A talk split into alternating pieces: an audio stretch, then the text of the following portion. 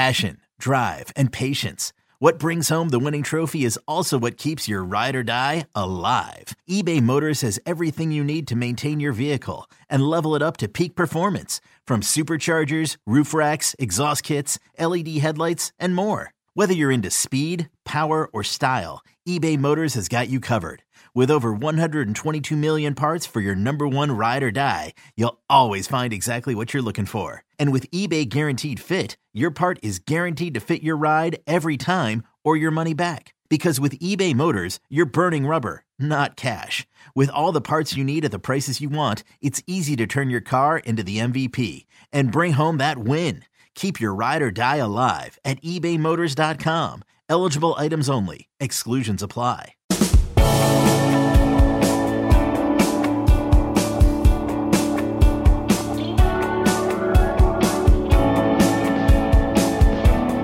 And just like that, we're back. It is the Late Kick Extra podcast. It's Tuesday morning. It is August 24th, which is the more important part, the year of our Lord 2021. And that's important because it means we are in a game week. Maybe week zero, but it's game week nonetheless.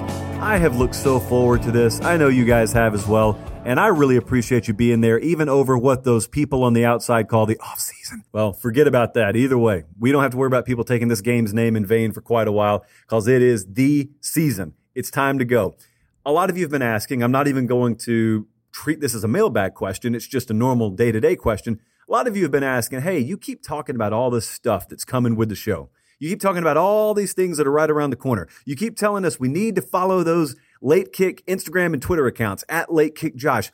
Well, what are we looking for specifically? Great question. Uh, like a hundred of you have asked. So let me tell you, when are they coming? Some of those changes are coming as soon as this week. Some more will be coming next week. I think you'll really see it kick into gear when I'm on the road starting in week one. We'll be in, I can't tell you that quite yet. We'll tell you this Sunday, but that's going to be an every Sunday thing, which in and of itself is going to be one of the new changes we're making. I say all that to say this they are coming.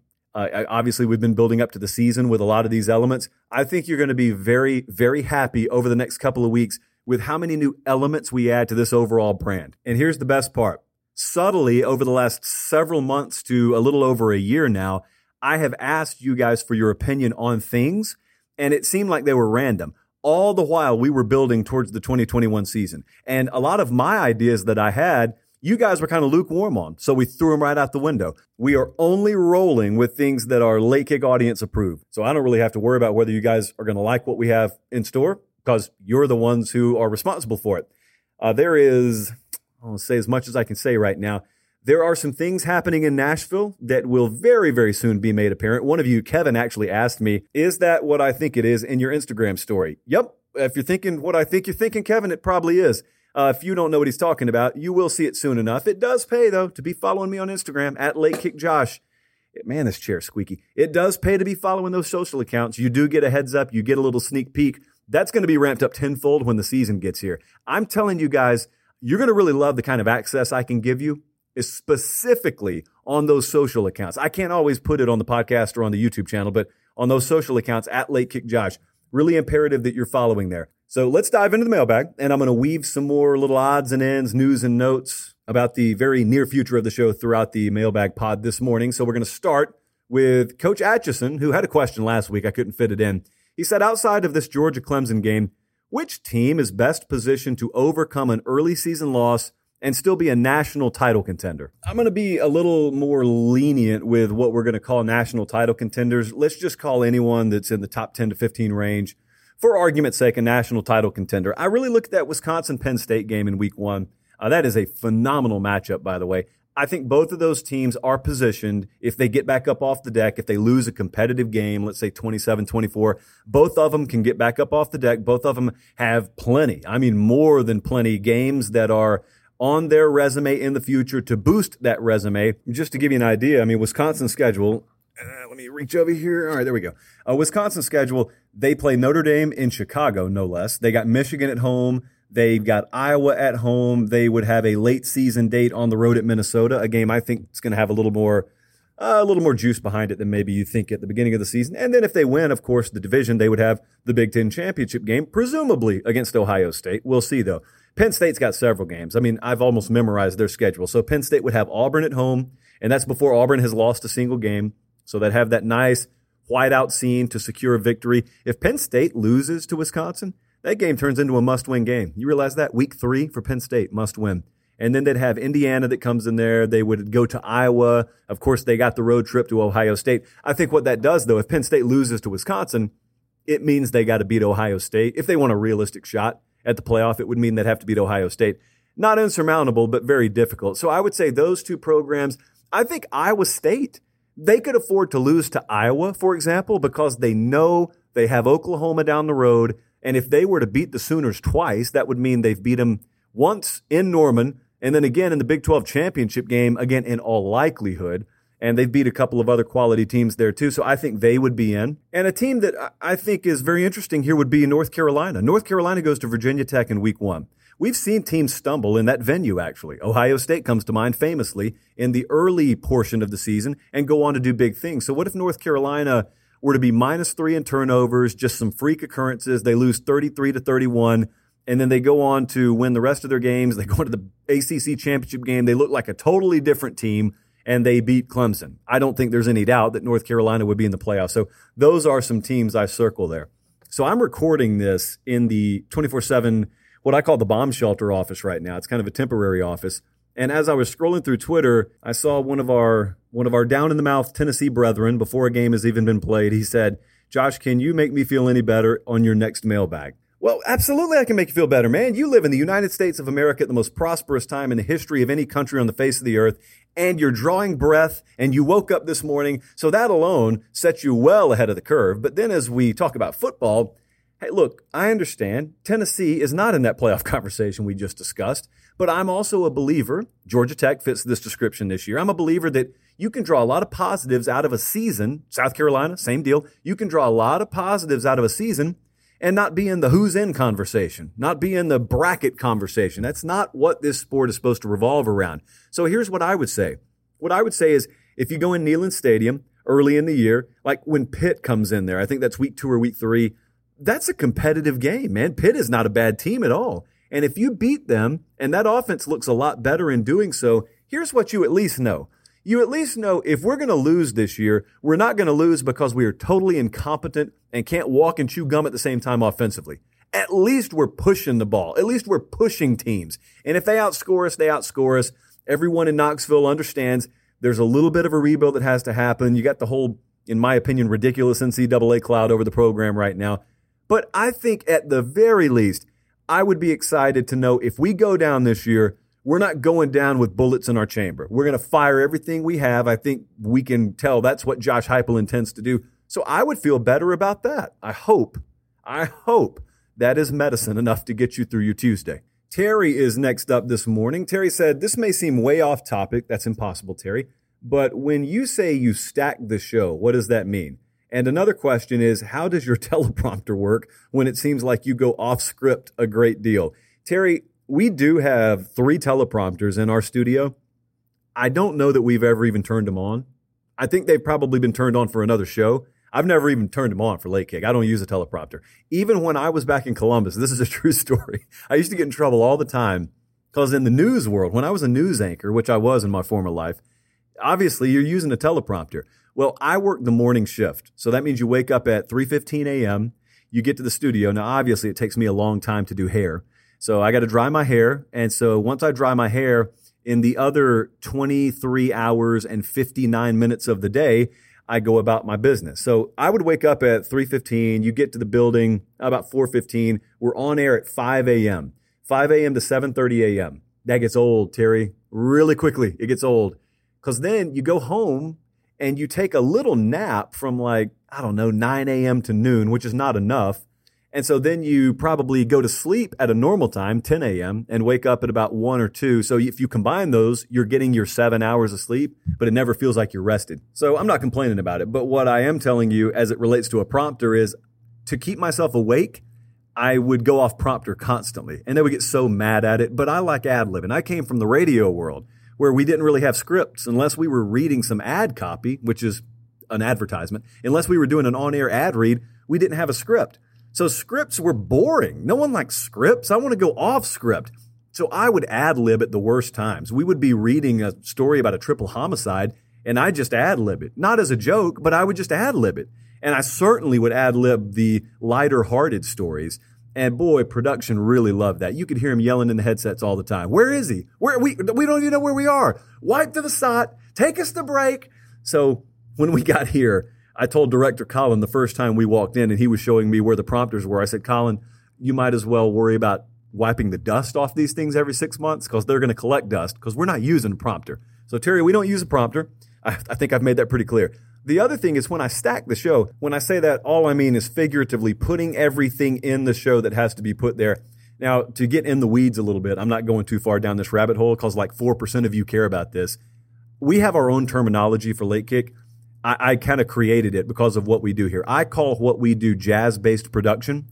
I call a newscast symphonic based production a symphony, obviously every note is written. In jazz, you know the beginning, you know the end, and you kind of make it up as you go in between. That is late kick. That's how we do it. It's why we don't let anyone else interfere with the show. We don't let anyone else touch it because when you bring someone else in here who's come from a more structured environment, it freaks them out. They have panic attacks because they they look at a sheet. They're supposed to have a rundown in front of them, and it just says kind of, all right, we're gonna go off the air in about 45 minutes. Let's have some fun, and it it really freaks them out. So anyway what I mean when I say stack the show is getting the elements, uh, the lower thirds. We need to get any pre reads we want in there. We need to get any SOTs, which is just a sound bite, sound on tape is what that stands for. We need to get the VO and the B roll, which is the video that rolls sometimes when I'm talking in order. That's stacking a show. It's very, very simple for our purposes. It is a full day's duty if you're in the news world or, you know, if you're doing a sports center broadcast, that is a full time job for multiple people. But it's just simple television terminology, radio terminology. That's all that is. It's not a bad question, though, Terry, because I say it all the time. I don't even catch myself half the time. Swamp Thing up next. If you had to pick one team on Bama's regular season schedule to pull off an upset, who would it be? Texas A&M, Florida, or Ole Miss? Well, I'd go Texas A&M. I think people believe since that one's the obvious one, that's not the one to go with. I think it's the toughest game on their schedule. I think by the time we get there, if it were week one, I may feel different, but I may still not feel different. But it's it's in week six, I think. So, so Haynes King, whatever he's going to be, whatever that A and M offense is going to be, which I think is going to be a, a pretty good product, it's going to be there by that point. And I cannot overstate enough how incredible that atmosphere is going to be. It's a nighttime game. It's the first time since Jimbo's been there, maybe outside of that Clemson matchup, where the entire focus of the college football world will be on College Station. Think about that. Think about what it does for the atmosphere. And then think about how many young guys, how many first year guys Bama's taking on the road. Now, it won't be the first time they're in a hostile road environment. They are oh, a neutral site in week one, but they're going to the swamp in week three. So it's not like they won't be prepared, but as I've told you in vivid detail, there's only so much you can do to prepare for some of these big stadium road environments. Uh, it's just you got to deal with it. And so I think that when you have, if you've ever watched A&M on the field, like in person, I've said this for two years now, they are as physically as impressive as about any team in the country. I've seen all the big teams up close. And A&M, when they get off the bus, if I put Bama jerseys on them, they would pass for Alabama. Like if I put Ohio State jerseys on them, they'd pass for Ohio State. They have lacked explosive elements of the offense that are necessary to really scare you athletically, they have matched up. Talk to Bama coaches. They'll tell you they've matched up. They just, they can't put you away. They can't hang with you through four quarters because they hadn't had the quarterback. I don't know if Haynes King's going to be that, but I also, I don't think Alabama's going to have an offense that quite compares to what they've had the last couple of years. So I don't know what kind of effort it's going to take to beat them. Maybe the home field factor plus what A&M is going to have by that point, maybe it'll be enough. I certainly think defensively, though, they play a complementary style that's really going to have them in a position to where if everything were to go right there, they absolutely could beat Bama this year. Let's roll on on this Tuesday morning. Let's hit Samar's question. This one's interesting. If Jim Harbaugh is let go by Michigan and they try to hire Matt Campbell from Iowa State and he makes the same demands that Kirby Smart did before he went to Georgia about winning, would the University of Michigan acquiesce? Rare word there for this podcast. Would they acquiesce to his demands? Uh, a lot of you know what Samar means there. If you don't, it's not like it's ever been said publicly, but it's pretty widely known. When Georgia interviewed Kirby Smart for the job, he basically looked him in the eye and he said, You've got to be all in for me to take this job and do what you want me to do, which is pretty much compete with Alabama, be one of the best, if not the best programs in America. And Georgia kind of responded by saying, We are all in. We love football. We're fully committed. So then Kirby essentially just pulls a list out of his back pocket and says, Well, how many support staffers do you have? How many analyst roles do you have? Let me see your recruiting budget. Let me see your nutrition budget. Let me see what your plans are for year over year facility enhancements. And since he was in a unique position coming from Bama, he could take their list and he could A, B compare it to Bama's list. And he could say, all right, now guys, I want you to look at the comparison here and you tell me blind resume time which program looks like they're more serious about football? And of course, it was Bama by a country mile. Now, Kirby said, you can do what you want to do, but don't expect me to come in here and compete with the guy over in Tuscaloosa if you're not going to give me what he has. So Georgia did the prudent thing. They said, it's time for us to walk the walk. We've talked it. Now we got to walk the walk. And they have. They have acquiesced, as you said, to his demands. And they've got the biggest recruiting budget in the country now. That was not always the case. They've got an army of off-field analysts. That wasn't always the case. Facilities are constantly being upgraded there. They just, they've bought in fully. They, they actually do now what they thought they were doing when Richt was there. And that's a whole nother side road I'm not going to go down. It always aggravated me that people were so critical of Mark Richt, not knowing he had one hand tied behind his back behind the scenes. You just figure it's the University of Georgia. They're all in. No, they weren't. They thought they were. Now they actually are all in. Would that happen at Michigan? If Matt Campbell walked in there and he asked for all that, would he get it? My answer is no. I don't think he would.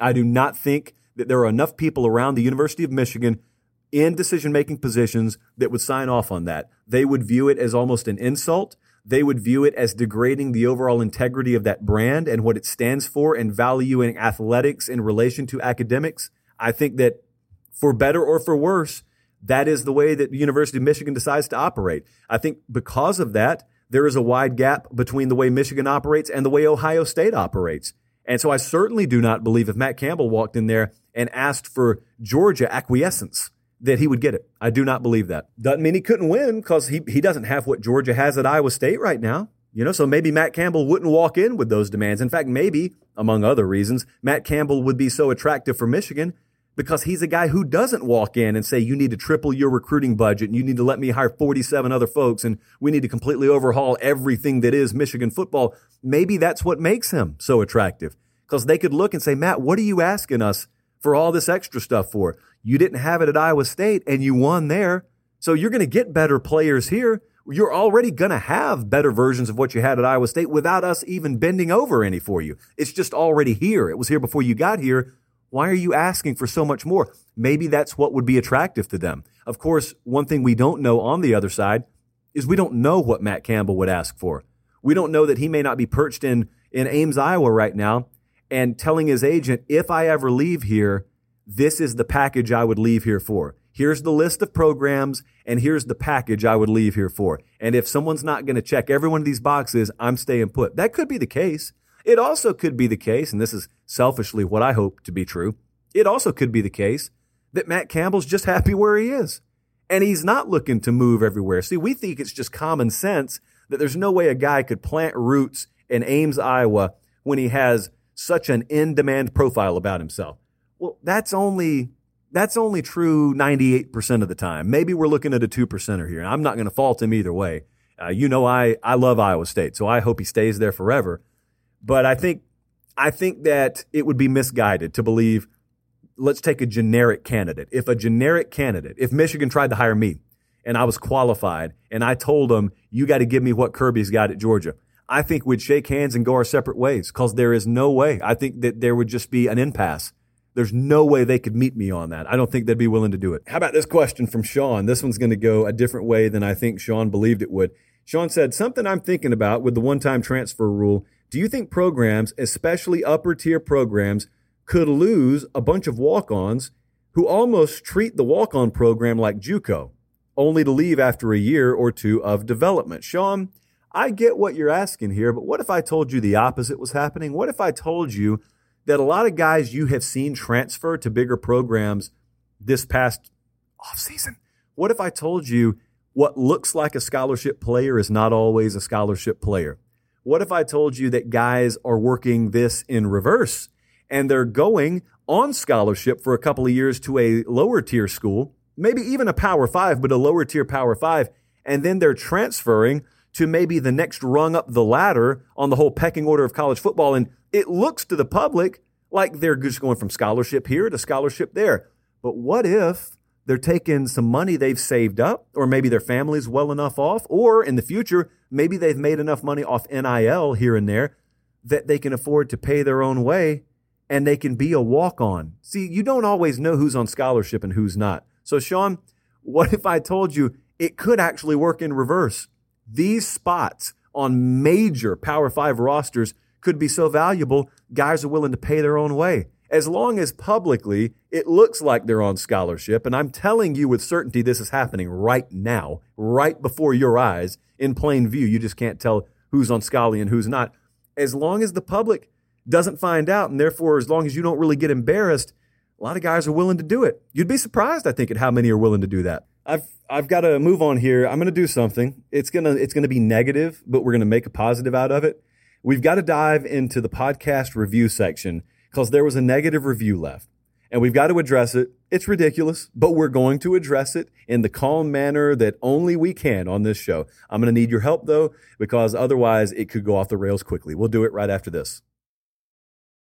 The national sales event is on at your Toyota dealer, making now the perfect time to get a great deal on a dependable new car. Like a legendary Camry, built for performance and available with all wheel drive, you can count on your new Camry to get anywhere you need to go. And with available features like heated seats and a multimedia touchscreen, you can stay connected in comfort and style. Or check out an affordable and reliable Corolla with a trim for every lifestyle, from the hip and agile sedan to the sporty hatchback. There's a dependable Corolla built just for you. Plus, both Camrys and Corollas are available in hybrid models, so no matter your style, you can drive efficiently and affordably. And right now, your local Toyota dealer has more vehicles in stock and is making delivery on new vehicles almost every day. So visit your local Toyota dealer and check out amazing national sales event deals on Camrys, Corollas, and more when you visit buyatoyota.com. Offers end April 1st. Toyota, let's go places.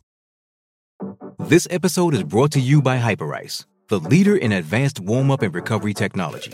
They have tons of innovative products, like Venom heated wearables to help soothe sore back muscles, Normatec compression boots to speed up recovery and increase circulation, and Hypervolt massage guns to improve mobility. Loved by athletes like Naomi Osaka and Erling Haaland. Try them yourself. Get 10% off your order with the code MOVE at hyperice.com. And we're back. Now, I want to preface I don't get bothered by this stuff. I mean, if you're not getting hate mail, you are really not making all that big a dent in this industry. So I take this in stride. But sometimes what aggravates me is not when someone says, You suck, I can't stand you. That's fine. But when someone tells me they're tuning out of the show or they're leaving a one star review and then their reasons are so logically flawed, it makes my head hurt. That's what's kind of aggravating. So I go into the podcast review because I'm reading the feedback that you guys give. Sometimes you put questions there. And what I'm talking about, if you don't know, especially in Apple Podcast, you can leave star reviews. So we are right now at, ooh, 1,698 five star reviews. There's no reason this shouldn't be over 1,700. In fact, there's no reason this shouldn't be 2,000 before the season starts. So grab five of your friends' phones, find the Late Kick Podcast. If you've already done it yourself, give us a five star review. So we got a one star review here.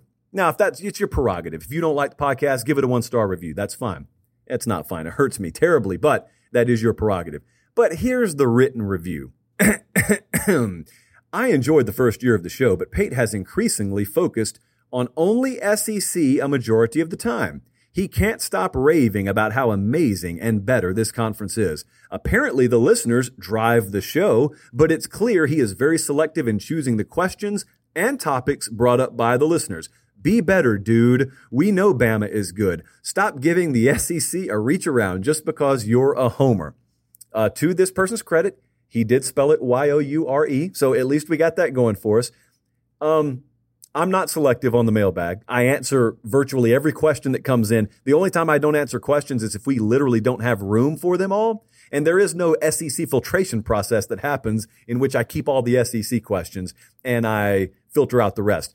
Um, I think a lot of you are already picking up logically on how ridiculous this is. But if you're not picking up on it, what this dude could have done literally with this review is he could have given me a non SEC question to answer.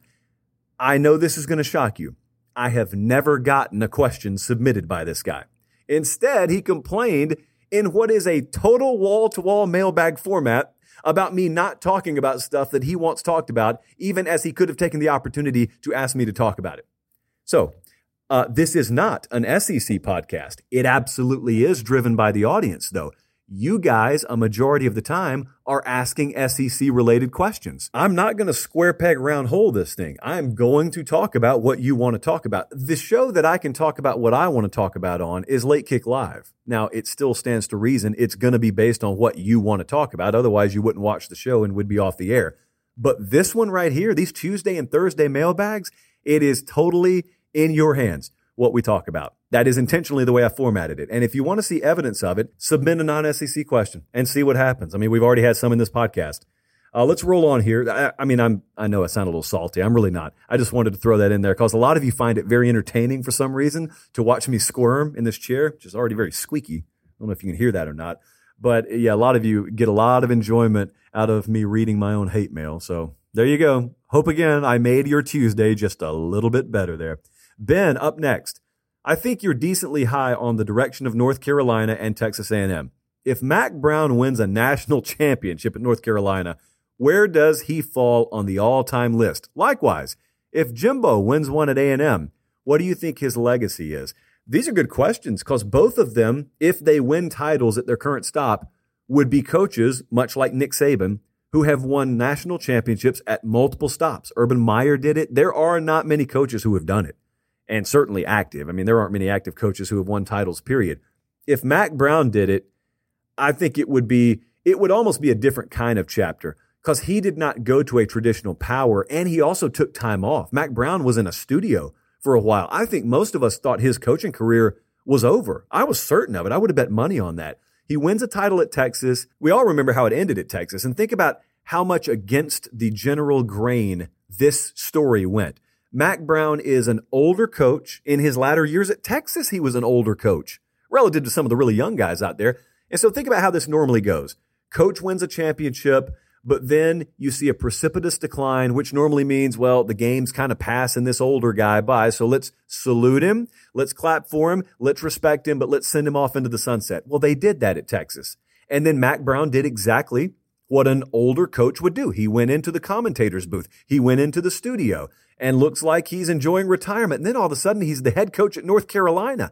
And there were some snickers when they hired him. And dude, right off the bat, they've started to turn that program around. If they were to go on this year or any year to win a national championship, that'd be one of the better stories you could write in college football. And I think it would also give a lot of hope to some guys who had maybe at whenever this title is won, let's say it's the year 2025, to some guys that have maybe retired and they've been in retirement for a few years, it may give hope to them. And what it also does in the coaching profession is it creates a new data point where if I were to interview for a job, previously an athletic director may have been said, there's really no precedent for bringing a coach back who's been out this long. I mean, where am I supposed to look? How am I going to sell this to the board? Well, then all of a sudden you say, well, show them what Mack Brown did. So it would be a game changer there. For Jimbo, I said the other day on Late Kick Live, I don't think his legacy has been written.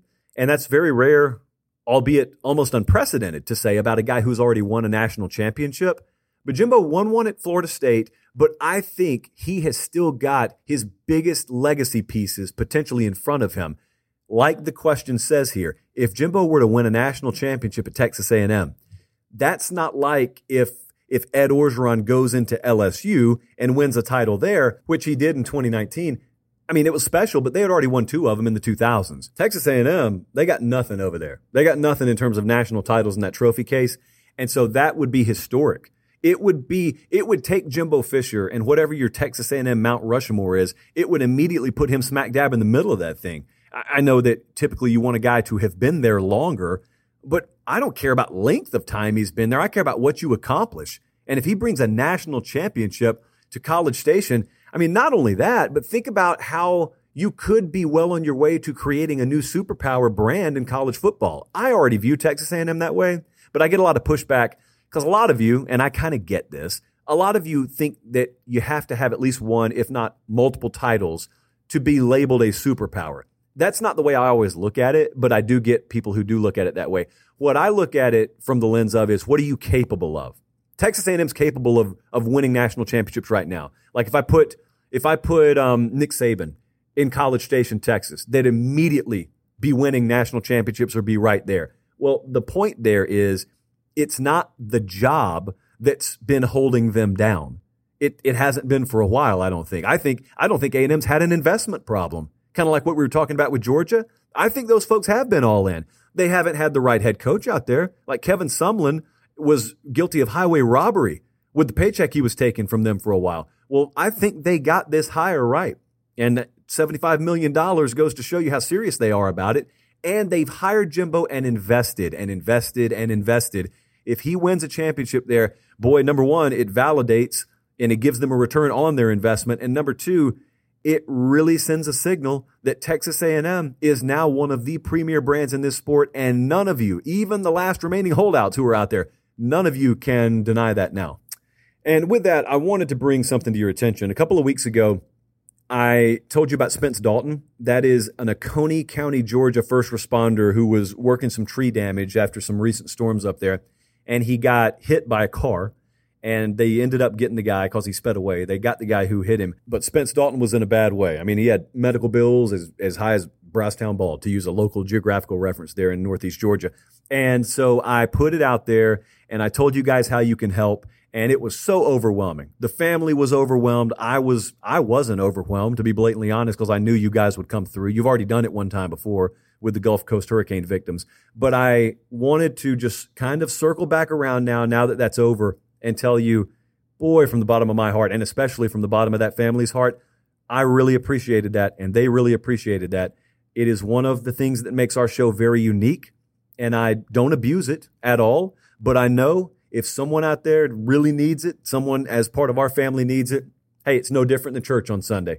You shouldn't have to ask twice. You got your family there to help you out. So thank you for circling the wagons there and helping Spence Dalton and his family because they were very, very badly in need. Uh, relatively speaking, I'm not. All I need to do is go put a show together. So we got it easy here. I appreciate so much, so, so much, more than you can ever imagine, letting me do this for a living. I was thinking when I was driving in here, I've been working about 14 hours and counting right now. I'm recording this on Monday night, and it feels like vacation, which is wild. I get texts sometimes from like my mom, and she'll say, You work too hard. Well, it's only if you consider it work. I mean, what am I doing? I'm just sitting here talking about college football, which is what I would be doing at a normal job anyway. I remember the fabric warehouse. I remember all we did every day to pass the time talking about college football. This is not work. This is like vacation all the time. It's great. It is wonderful. I appreciate so much you guys uh, letting me do this. It's never set in. I don't think it ever will that I get to do this for a living. So I really, really appreciate it. And thank you for making this show yours. And now, because you've done that, you get to see what it's about to become. And that's going to be really fun. So, from me to you, thank you, thank you, thank you forever. Thank you. All right, we got to get out of here. Five star reviews for the podcast. Follow me on Twitter and Instagram and tell 15 of your friends about this show. Thank you so much. For producer Jordan, I'm Josh Pate. Have a great Tuesday and God bless.